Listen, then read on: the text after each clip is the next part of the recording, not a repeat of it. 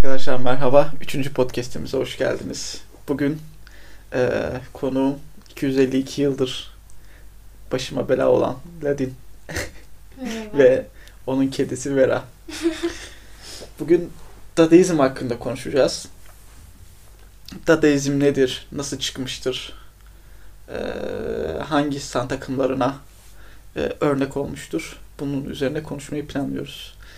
Ladin'cim hoş geldin. Hoş buldum Emirhan. Ne var ne yok. Ne olsun işte mimarlık okumaya çalışıyoruz. Hı. Öğrencilik hayatımız. Mimar olduğunu hemen şey- belli ediyorsun yani. Evet. Zaten bugün bakalım eee, sanat bilgilerinde ne kadar ilerlemişsin. Bir yandan onu da test edeceğim. evet. Bugün sabrını biraz sınayım. bir süredir sanat okumaları yapmaya Hı. çalışıyorum. Yeni yeni aslında biraz. Hı. Ee, daha detayına Yaklaş istiyorsan başladım. biraz daha gel. Bugün o zaman ilk yayını yapacağız. Senin de herhalde ilk yayının Evet. böyle şeylerde. Senelerce konuşulan bir podcast mi çeksek ya? Bir podcast mi kaydetsek ee, akımını? Nihayet ben de Sana da bir YouTube kanalı açalım. Efendim? Sana da bir YouTube kanalı açalım. Açalım abi. Orada bol bol konuşuruz. Şimdi ilk önce aslında ben bir Dada'nın eee, bir tanımını yapayım diyorum. Neden doğduğunu anlatayım diyorum. Sonra sana sorayım bunların doğru olup olmadığını, senin nasıl baktığını.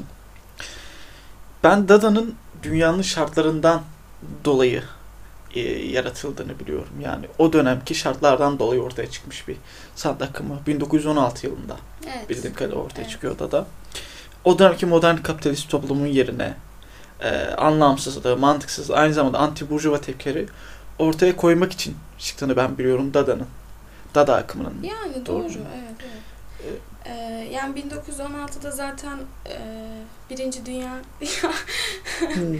Birinci Dünya Savaşı'nın e, getirdiği böyle bir e, aslında bu Birinci Dünya Savaşı'na Savaşı'na bunun propagandasının yapılmasına sanatçıların da bir şekilde Hı. dahil olmasıyla beraber e, yani e, diğer sanatçıların buna biraz tepki göstermesi bu e, sanatın kendisine de aslında bir tepki gösterilmesi ve bu oluşan yeni dünya düzeninde e, sanatçıların da bunda ciddi bir payı olduğunu düşünüyorlar. Bu savaş afişlerinin yapılması nihayetinde yine sanatçıların elinden çıkmış bir şey. E, Böylece de e, bu sanatın saçmalığını, savaşın saçmalığını, yeni dünya düzeninin saçmalığını bir şekilde ortaya çıkarmaya çalışıyorlar. Bununla alay etmeye çalışıyorlar aslında daha çok. Bu şekilde gelişiyor, çık, çık ortaya çıkmış oluyor. Aslında bir sanat akımı olarak da ortaya çıkmıyor en başında. Yani e, sanata karşı bir akım olarak çıkıyor ama neticesinde bir sanat akımı olarak sanata teslim oluyor Evet. günümüzde nihayetinde. Peki mesela anti burjuva tepkiler dedim. E, bu anti burjuvalaşma süreci ne anlama geliyor? Yani mesela o zamanki sanat elitlerin elinde miydi ki böyle bir burjuvalara tepki koyuyorlar? Yani, Yani Dada'nın bir nevi o burjuvaları alıp sanatı halka indirme gibi bir amacı mı vardı? Aslında e, bence sanatı halka indirme gibi bir amacı yani tabii elbet vardı bu o işçi sınıfının da nihayetinde e, o savaş döneminde yaşadıklarını da ciddi anlamda hükümet odaklı da özellikle Berlin Dada grubu hükümeti ciddi anlamda eleştiriyor. Çok daha hani diğer e, diğer ülkelerdeki Dadaist gruplara kıyasla. E, ama e, tabii o burjuvanın e, kabul ettiği sanat anlayışını hani bu günümüzde de aslında çok görüyoruz. Fularımızı takalım, Hı. şapkamızı takalım, ee, bir sanat galerisine gidelim ve ne oldukları hakkında hiçbir fikrimiz olmadığı eserlere bakıp hmm falan yapalım. Yani e, o dönemde de tabii böyle bir sanat anlayışı yani vardı bu burjuvazinin egemen olduğu sanat e, piyasasında özellikle. Ona da ciddi anlamda bir e, eleştirileri, bir alaya almaları söz konusu. Peki mesela ben şöyle bir şey duydum. Bilmiyorum doğru mu yanlış mı? Bu Dadaların yarattığı bir mekanlar oluyor. Bu mekanların içine eserlerini koyuyorlar ve buna ücretsiz mi veriyorlar halka yoksa yanlış bir bilgi mi? Yani bildiğim kadarıyla sen Yani- mesela Okan Bölge'nin de mesela Evet. bu Dada salonu yaparken ona esinlendiğini biliyoruz. Orada da tablolar vesaire var bildiğim anladım. kadarıyla ve bunu herkes Evet, evet. görebiliyor. Ee, onu şu- ona şu şekilde bir e, aslında giriş yapabiliriz. Şimdi bu 1916 dedik Birinci Dünya Savaşı sırasında. E, bu 1916-17 yıllarında aslında e, savaş esnasında biraz daha e, şey tarafsız diyebileceğimiz bir ülke olan İsviçre'de o İsviçre'nin Zürih kentinde e, başına hani e, başını Hug- Hugo Ball ismini Hı. verebiliriz burada ama tabii tek başına Hugo Ball değil yani çeşitli sanatçılarla birlikte e, kuruyorlar bu. E, bir gece kulübü kuruyorlar aslında ama gece kulübü demek şu an günümüzde bildiğimiz gece kulübü tanımına ne kadar uyar? Bilmem ne kabareydi galiba. Kabare, Kabare Voltaire. Evet. Kabare Voltaire ismiyle bir gece kulübü kuruyorlar ve e, burada çeşitli performanslar sergiliyorlar. Yani her şeyi sergiliyorlar. E, kimisi şiir okuyor, kimisi e, dans ediyor, kimisi e, eserleriyle e, atıyorum şey vardı Marcel Jango diye bir isim. O da çeşitli iplik kumaşları falan tahta parçalarını kullanıp çeşitli maskeler yapıyor ve bu maskeler maskelerle o kabarenin duvarlarını süslüyor gibi gibi. Ama bu performansları yaparken e, ya da bu çeşitli şiirler okunurken falan e, hep saçma olmaya odaklanıyorlar, saçmalamaya Hmm. odaklanıyorlar.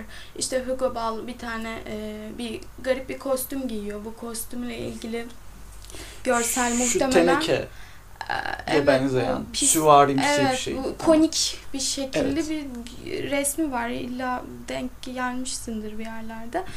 Ee, mesela bu kostümü giyip saçma olduğunu düşündüğü böyle sesli şiirler okuyor ama bu şiirlerin bir anlamı yok mesela. Bir kelimeler söylüyor ama bunların anlamı yok. Ben e, sabah mesela bakarken e, Hugo Ball mı yazmış orada emin değilim ama e, bir tanımı var işte. Bir şiir yazmak istiyorsanız bir kağıdı alın. Ha, Bunları yırtın. İşte bir kavanoza koyun. Karıştırın Şey, kavanozu ve çıkan kelimeleri şiir olarak yazın. Çünkü o sizsiniz. evet, Kendinizsinizdir bu diye. doğru bir alıntı ama Hugo Ball değil Tristan Tristan Tzara Hmm. e, bunu söylüyor. Zaten kendisi bu e, Dadaizm akımında da çokça ismi anılan çok ünlü bir şair. E, Bir şey diyor, bir şiir yazmak için yani Dadaist bir şiir yazmak için bir gazeteye alın diyor. Gazetenin içinden bir makaleyi kesin. E, O makalenin sonra tek tek kelimelerini de makasla kesin ayırın. E, Bir şapkanın içerisine koyun, bir torbanın içerisine koyun. Rastgele oradan e, kelimeleri çekin, onları birleştirin ve alın size Dadaist bir şiir. E, isim babası da mı Tizera'ydı Dada'nın? E, isim babasıyla ilgili aslında birden fazla e, söylem mevcut. Bunlardan en popüler olanları bir tanesi bu e, Richard Hulsenbeck'in eline bir sözlük aldığını, bu sözlüğe rastgele evet. bir bıçak sapladığını ve isabet eden isminde grubun ismi olduğu e, yönünde bir söylem var. Hmm. O isabet eden sözcüğün de Dada olduğunu söylüyorlar. E, bir diğeri ise yine Tristan Tzara ile ilgili. E, bu grup ismiyle ilgili çeşitli tartışmalar esnasında ayağa kalkıyor. Raftan bir sözlük alıyor. La Russa sözlüğünü alıyor. Fransızca bir sözlük. Rastgele bir sayfa açıyor. Parmağını üzerine koyuyor ve dada kelimesi e, denk geliyor. Sonra bu kelimenin Fransızca'da oyuncak at e, anlamına geldiğini fark ediyor. Hmm. Bunu grupla paylaşıyor ve e, bu şekilde kabul gördüğüne dair de bir görüş var. Hmm. E, orada sanatçılar işte bu dada kelimesinin Fransızcadaki anlamından ziyade hani bebeklerin ilk anlamsız sözcükleri e, olabileceğini ya da farklı dillerde farklı anlamlara da gelebileceğini kabul ediyorlar. Böylece e, dada hani herhangi biri için herhangi bir anlama gelebilir. Saçmadır. Biz de bu saçmalığı kabul ediyoruz. Bilinçli bir irrasyonellik vardı. Bilinçli bir saçmalık vardı. Dada'da. Evet kesinlikle. Yani onlar da yaptıkları eserlerin saçmalığının farkında mı? Yani e, aslında eser yarattıkları yönünde de bir vurguları yok. Yani sanat, Mesela şu pisuvar var meşhur. Evet. Benim bildiğim ilk aklıma gelen. Yani onu bir sanat eseri olarak mı görüyor Duchamp? O konu anlatıyor biraz yoksa? daha karışık aslında. Şimdi Marcel Duchamp e, sadece Dadaizm değil herhangi bir sanat akımıyla birlikte isminin anılmaması için çok uğraşıyor. Özellikle Dadaizmle ilgili hani e, yarattığı eserlerin Dadaizm üslubuna yakın olduğunu söylüyor. Hani onları onlarla en azından belli bir paralellikte gittiğini söylüyor. Ama e, herhangi bir sanat akımına bağlı bulunmayı çok mantıklı bulmuyor. E, ama tabii ki biz Marcel Duchamp'ın ismini e, eserlerinin amacıyla e, düşündüğümüzde ciddi anlamda Dadaist bir sanatçı e, grubunu alıyoruz. Yani Dadaizm akımı içinde ismi en çok duyulan sanatçılardan biri. Birisi var. Duchamp'ın bir sözü de var galiba. Saçma zamanla değer kazanır diye bir sözü de var. Olabilir onu bilmiyorum. Bu Onur Ünlü'nün Hayatımı Satıyorum diye bir sitesi var. Evet. Orada yazıyordu. Saçma zamanla değer kazanır. Yani en azından adamlar bunu söylüyor. Picasso gibi ciddiye almıyorlar eserlerini. Yani onun Mesela ben şey bakış açısını, ben bakış açı- açı- şey bakış açısını çok beğendim. Hani insanların e, kendi anlam yüklemelerini bekliyor Dadacılar Ha, evet akımı. yani şöyle diyorlar. Biz hani yaptığımız eserlerde herhangi bir anlam e, ifade etme amacını gütmüyoruz. Hani e, az bir anlam yok bunlarda. Eğer buna bakan bir insan bunda bir anlam buluyorsa bu onun tamamen kendi sorunu. Hmm. kendi problemi. Yani kendi bir anlam atfetmiyor Aa, insanlar. hayır, hayır. Yani, Picasso o zaman aslında Dada'da olsaydı daha çok sevebilirdim ben Picasso'yu o zaman. Yani bilmiyorum o konu biraz daha. Dada'nın eee, o dönem aslında sosyalist, sosyalist devrimci mücadeleyle de birleştiğini görebiliyoruz o Evet. yıllardan. Yani sosyalizme de destek veren bir tarafı var Dada'nın. Evet. Şimdi benim biliyorsun hani benim sanata bakış açım topluma verdiği fayda kadardır. Yani o yüzden zaten işte Picasso'yu Picasso'yu sevmem. Mesela Dadacıların eserlerini mesela atıyorum Pisuvar'ı ve işte başka eserlerini e, benim önüme koysan muhtemelen ilk sorgulayacağım şey ha bunlar ne boktan şeyler bence çok manasız derim geçerim. Ama Dada, Dadacıların mücadelesini öğrendikten sonra o eserler onlar ne kadar reddetse de bir anlam kazanmaya başlıyorlar. Bu anlam benim sanatta hoşuma giden şey. Mesela Dada'nın etkilediği soyut dışa vurumcular var. Ben mesela soyut dışa vurumcunun hiçbir eserini beğenmiyorum. Çünkü benim için hiçbir anlam ifade etmiyorlar. Bunu bil, bunu biliyorsunuz zaten az çok. Da, Yani zaten bu e, Dadaizm her şeye muhalefet olduğu için eninde sonunda bir şekilde kendisine de muhalefet olmak ben de kanser bir muhalif olarak o zaman kaçamıyor ve e, nihayetinde de bu Dadaistler dağıldıktan sonra da sanatçılar e, özellikle başta sürrealizm olmak üzere Hı. e, çeşitli sanat akımlarına e, karışıyorlar, devam ediyorlar ilerleyen zamanlarda çıkan sanat akımları. 6 yıl falan devam ediyor galiba bu akım. 4-6 yıl arası. Ya aslında bir ömür biçmek de saçma olur. Evet. Gerçi yani öyle bilgiler koymuşlar ama işte 1916'da başladı. İşte 1920'de 1922'de 23, bitti. 22, 20. aynen. Yani şey akademik olarak illa bir tarih vermek gerekirse 6-7 sene daha e, baskın oldukları bir tarih söylenebilir ama e, dediğin gibi etkileri o Dadaist eserlerin yarattığı etkiler, yankılar, sonraki akımları etkilemeleri, e, modern sanata etkilemeleri gibi gibi bunları böyle arttırırsak çok daha e, ileriki tarihleri çıkarabiliriz yani. Peki mesela şeyi öğrenmeye çalışıyorum. Şimdi bu dadacıların yaptığı eserler var. İşte bunları halka, halk yani halk için veya değil ama işte kafelerinde şey yapıyorlar, sergiliyorlar. Özel sergi bildiğim kadarıyla çok fazla yok bunlarda.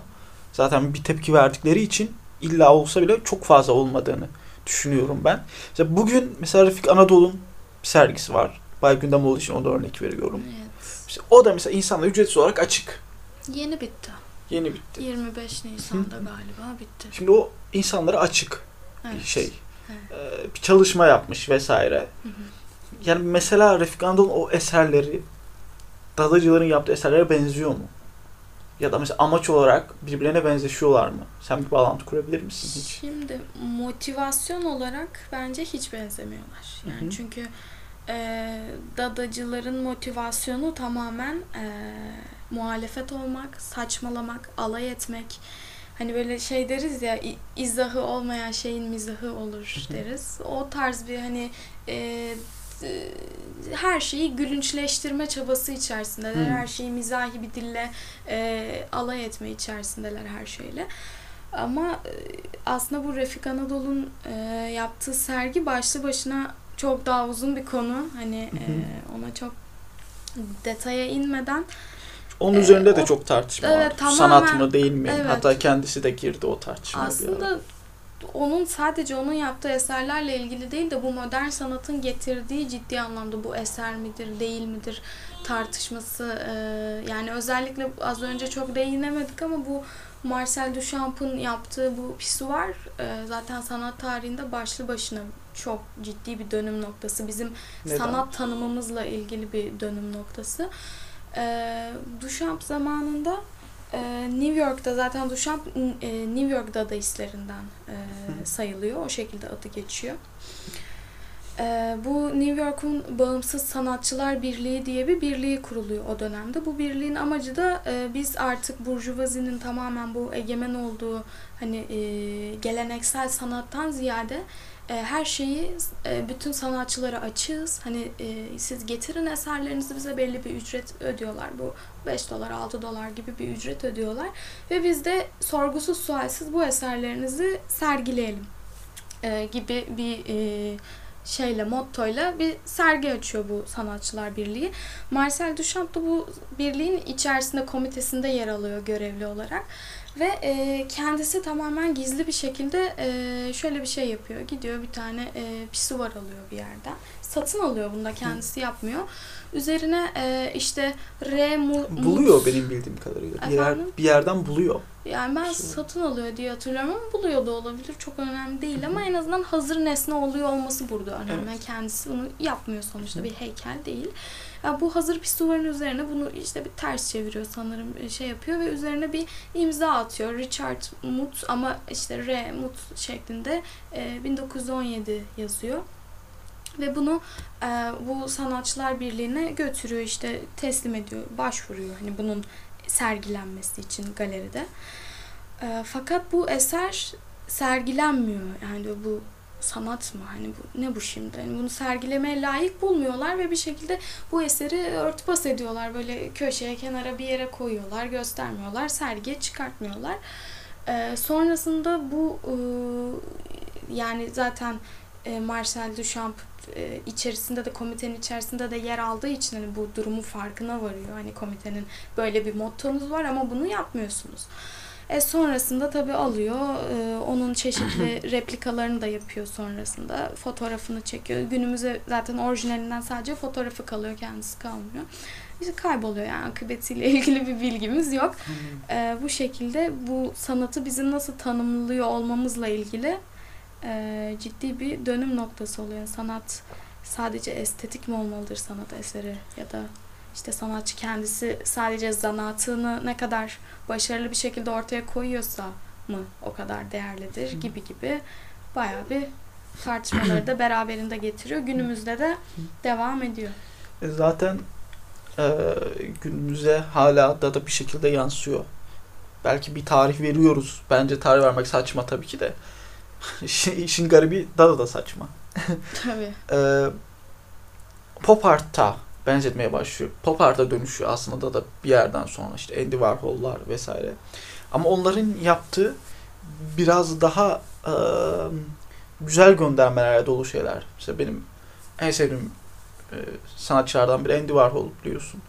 İşte Coca-Cola'yı mesela bir hal haline getiriyor. Adam diyor ki bütün gün diyor Coca-Cola içiyorsunuz diyor. Coca-Cola'yı ekstra bir şekilde çizmeme gerek yok. Coca-Cola ne olursa olsun sanattır. İşte Marilyn Monroe'yu farklı farklı renklerde çiziyor. Veya işte Mao'yu e, makyaj yapıp çiziyor ki o zaman için çok büyük bir cesaret. Bu da baktığımız, bunlar da baktığımız anda saçma görünen şeyler ama altında çok temel mesajlar yatan şeyler. O yüzden e, pop art'ın da dadaizme benzer bir şey olduğunu söyleyebiliriz bence. E, ama tabii ondan önce işte soyut dışa vurumcular vesaire tartışılır. İşte Picasso, Picasso vesaire bunlar tartışılır. Mesela e, Marksist bakış açısı da var. Dedim doğal olarak sosyalizme biraz kayan bir akım.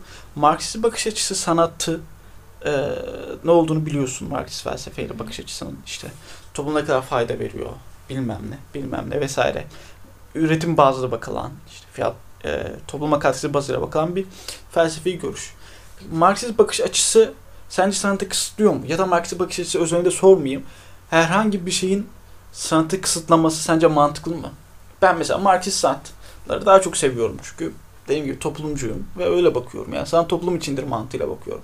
sanata böyle bir şey sıkıştırmak sence e, doğru bir şey mi yoksa sanat hiçbir şey sıkıştırılmayacak bir şey mi? Yani eee, şöyle aslında kişiden kişiye de bu biraz değişebilir.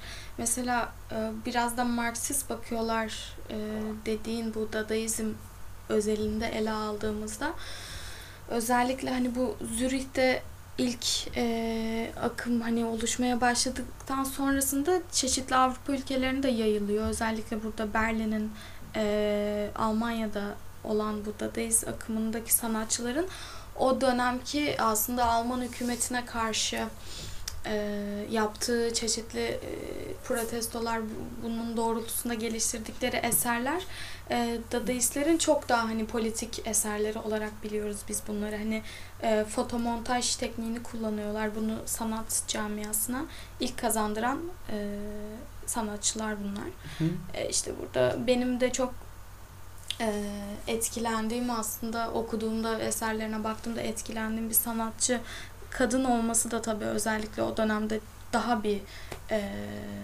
nasıl diyeyim daha bir devrim niteliğinde oluyor tabii sanat e, tarihinde düşününce. Hannah Höh diye bir sanatçı çeşitli Hana Höh mü? Evet. Umarım doğru telaffuz ediyorumdur Almancı olduğu için. E, çeşitli böyle e, aslında kolaj teknikleriyle dönemin hükümetine de ciddi eleştiriler Hmm. yapıyor. Daha genel e, düşünürsem, soruna gelirsem e, yani bizim herhangi bir görüşümüzün ol- olmaması yani hiçbir konuda bir şey düşünmememiz lazım hani öyle söyleyebilmemiz için. Hani şöyle tabii ki her şey sanatın e, konusu olabilir ya da e, her e, nesne sanatın e, malzemesi olabilir. Sadece boyalar değil. E, mesela hazır Refik Anadolu'da andık az önce. Or, oradan da örnek vermem gerekirse kendisi de şey diyor ben diyor hani e, mimari formları, mimari yüzeyleri kendime kanvas edindim. Ama işte e, bilgisayar verilerini, topladığım verileri ve sonrasında yapay zeka ile algoritmalarla işlediğim verileri ise kendime pigment yaptım diyor. Hani Hmm. bu bildiğimiz klasik anlamda tuvali kullanmıyor ya da boyaları, fırçaları kullanmıyor. Hani bu anlamda da aslında e, biraz daha geniş bir bakış açısıyla bakabilmemiz gerekiyor. Hani sanatın her şeyin bir sanat nesnesi olabileceğini, olabilme potansiyeline.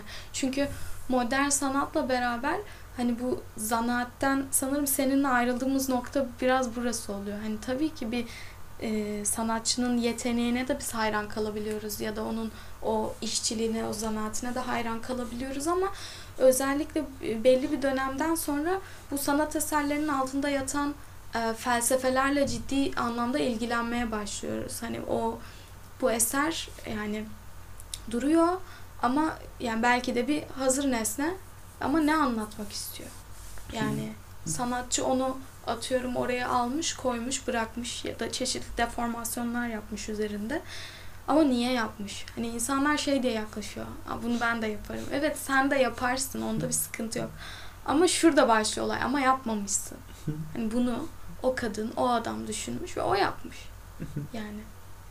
Anladım. Yani sanata bir ideolojiyle bakmamamız gerekiyor. İdeolojiler üstü bir yere koymamız gerekiyor senin tanımına göre. Sanat. Yok yani tabii ki kendi ideolojilerimize e, işin içerisine kattığımızda bize yakın gelen sanat görüşleri olabilir. Yani her şeye sanat eseri diyebiliyoruz diye her sanat eserini beğenmek zorunda değiliz. Hı. Ama Serdar Ortaç'la Beethoven'u ayırmak mı lazım? o artık sana kal. Ya ben mesela Serdar Ortaç'ı daha çok beğeniyorum Beethoven'dan. Yani Serdar Ortaç şarkılarıyla ben büyüdüm diyebilirim hani. Şimdi Dada'nın döneme bir isyanı var dedik.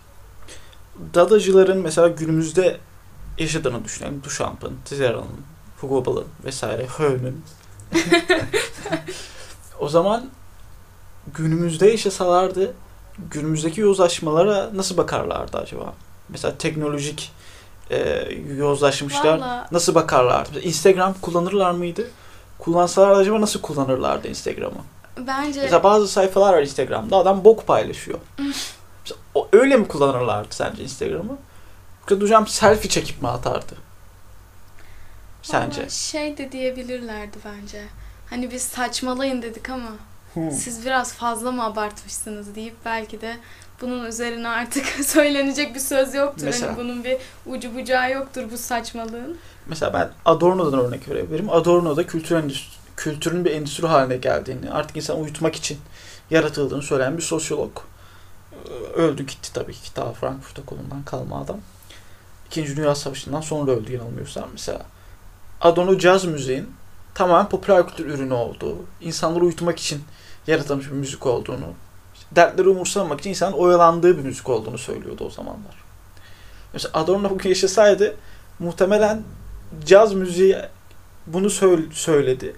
Kim bilir bizim bugün işte teknolojik bağımlılıklarımız, işte e, diğer müzik türleri, bilgisayar üzerinden yapılan müzikler vesaire çok daha farklı şekilde isyan ederdi.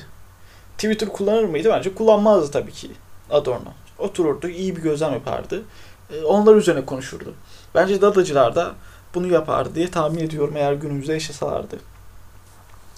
Mesela bu adamlarda dediğimiz gibi bilinçli bir irrasyonellik de var. Ee, saçmaya. Mesela ben Bader diye bir e, adam da vardı atıcıların içinde.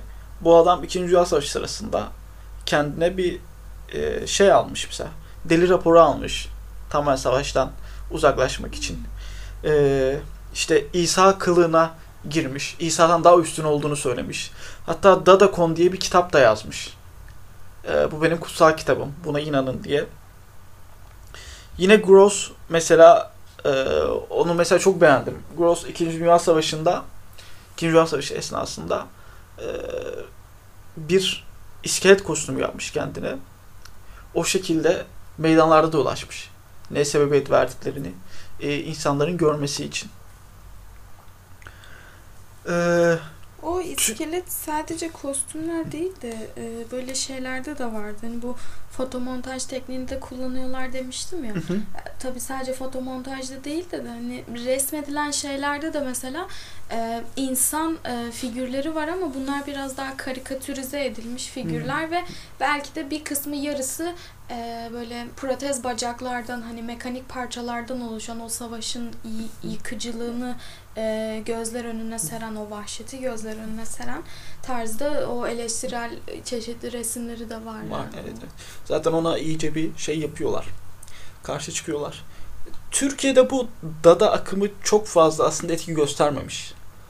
Ee, birkaç yazar sadece bundan e, faydalanmış bu akımdan. Ee, en uygun verilecek örnek bana göre garip dediğimiz akım. İşte Orhan Veli'nin, Mele, Melih Cevdet Anday'ın, işte Kutay Rıfatoğlu'nun yaptığı akım, garip akımı. Biz her şeyin şiirini yazarız dediğimiz. Evet. Peki bu dadacılarda e, sadece resim mi var yoksa şiirde var mı, tiyatroda var mı, mimaride var mı? Evet, e, yok tabii ki sadece resim değil. Zaten bu e, ilk başta da hani özellikle isimlerden de bahsederken e, Hugo Ball başlı başına bir performans sanatı sergiliyor o kabarede. E, işte zaten o kabarede gerçekleşen gösteriler e, adeta böyle şey seyircileri kışkırtmak üzerine. Hani böyle e, kimileri işte şarkılar söylüyor, işte kimileri şiirler okuyor. Böyle bir kimileri garip garip sesler çıkarıyor. İşte kimisi resimlerini sergiliyor, kimisi yaptığı maskeleri bahsettiğim gibi işte duvarlara asıyor. Bu Marcel Janko dediğim insan aynı zamanda bir mimar. Ee, yanlış hatırlamıyorsam Bükreş'te ilk modernist konutlardan birini e, yapmıştı. Onu da yine ismini aratıp internetten bakılabilir. E, değişik bir konutta o da hani farklı tarzda yapılmış. E, bu gibi yani sadece resim değil pek çok e, sanatın pek çok dalıyla ilgileniyorlar. O yüzden tek bir yani tek bir sanatçı da aslında sanatın farklı farklı dallarıyla ilgileniyor. Çok yönlüler yani o konuda. Anladım. Peki Dada'nın bir mimari etkisi var mı? Yani mimari alanları etkilemişler mi? Mesela Kübizm etkilemiş bildiğim kadarıyla mimariyi. Hatta Picasso'dan önce Hı hı. bir adam Kübist eserlerin aslında mimariden çıktığını iddia ediyor yanılmıyorsam. Böyle bir şey konuşmuş. Picasso ve palyaço diyor hatta bu adam. Şey ya Frank, Frank Lloyd Wright olabilir. Çok yüksek ihtimalle Frank Lloyd Wright. Ee, Vestigial akımı mıydı? Yani hani o şekilde bir yansıması vardı mimaride kübizmin. E, yani zaten Dadaizmin anladığım kadarıyla daha çok bir iç mimariye bir yansıması var aslında. Yanlış Ee, mı? Yok onunla ilgili de aslında bir örnek var. Hatta e, Avrupa'da bayağı tekrar restore edilmişti ama şu an onun adını çok hatırlamıyorum. Ama iç mimaride e, çok net bir örnek olduğunu hatırlıyorum ben. Yine hatırlarsam onun ismini de söylerim. Senin eklemek istediğin bir şey var mı başka? Bence yeterince doğrucu bilgiler verdik. Dadaizmin temel olarak. Umuyorum. Ama senin anlatmak istediğin ilginç bir şey, detay ya da ulan şurayı tartışmadık, niye bitiriyoruz dediğin bir detay var mı? Yoksa Vera'ya soracağım. Yani şu an oturup ıı, bunu kapatsak muhtemelen kesinlikle aklıma bir şeyler gelir ama ha, bu arada şeyi hatırladım o detay demişken. Bu e, kafe kafede Laubette diye bir kafe olması lazım. Hmm. İşte e, bu şey vardı. E, Hans Arp diye bir sanatçı vardı. Bu e, eşiyle birlikte e, Theober Arp. Sophie Theober miydi? Onu da tam hatırlamıyorum da Hans Sofi Arp mi? yani Sofi miymiş? çok komiksin. yani bu Arp bu 26-28 yıllar arasında e, işte eşiyle birlikte e, bir tane mimar var. Avantgard bir mimar olarak da geçiyor. Theo van de Bursk diye bir mimar. Onunla Avantgard? birlikte çalışıyorlar. Ne demek?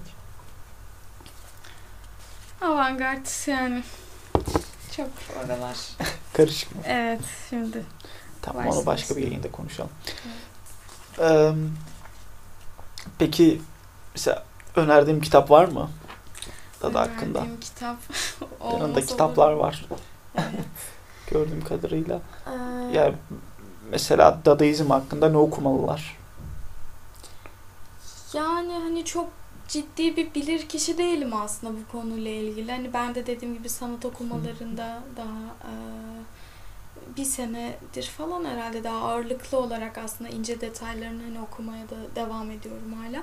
E, Çok basit anlamda biraz daha hani e, işin eğlencesini de hani daha akıcı bir kitap okumak isteniyorsa bu e, destek yayınlarının yeni çıkardığı bir seri var. Yayıncısı Onur Ataç. 12 Öfkeli Sanatçıyla Dadaizm diye bir kitabı var. İşte Hı. 150-200 sayfa civarı falan gayet ince, net her şeyi anlatan da bir kitap. Ya onunla- Diğer kitaplar ne? Yanındaki Ya onlarda onlar da ilgili galiba Dadaizm'den On- çok. aslında temel olarak Dadaizmle ilgili değil de onlar onların içerisinde de tabii Dadaist sanatçıların eserleri kısa kısa incelemeleri var. Bu modern sanatı daha iyi anlamak adına aslında okunabilecek e, çok benim ciddi beğendiğim bir kitap. 5 yaşındaki çocuk bunu neden yapamaz?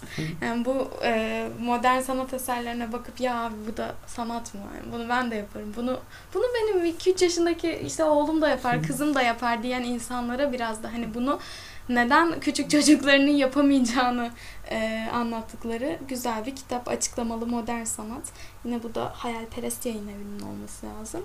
E, bir de Sanatın Önemli Anları diye bir kitap var. Bu konuyla çok alakalı değil ama bu da benim çok beğendiğim bir kitap. E, sanat tarihinde, sanat tarihini aslında yön değiştiren, ona şekil veren ciddi olaylarla ilgili e, bir derleme diyebilirim. Ben de eee, buraya gelmeden önce birkaç kitap karıştırdım. Doğrusu bir tane kitap karıştırdım. Sel yayınlarından çıkan hazırda indirim varken Yeni Sanat Eleştirisi diye bir kitap var. O kitapta yeni sanat anlayışlarına eleştiri getiren güzel bir kitap olmuş. O zaman bitirebiliriz yayını. Evet. Arkadaşlar dinlediğiniz için çok teşekkür ederim. Bana Instagram emirxx hesabından ledine de sorularınız varsa bir garip homosapien hesabına ulaşabilirsiniz. Vera uyuyakaldığı için hiçbir şey söyleyemiyor. Instagram'ı da yok zaten. Normalde de konuşmuyor. Tekrardan e, bir yayın daha görüşmek üzere.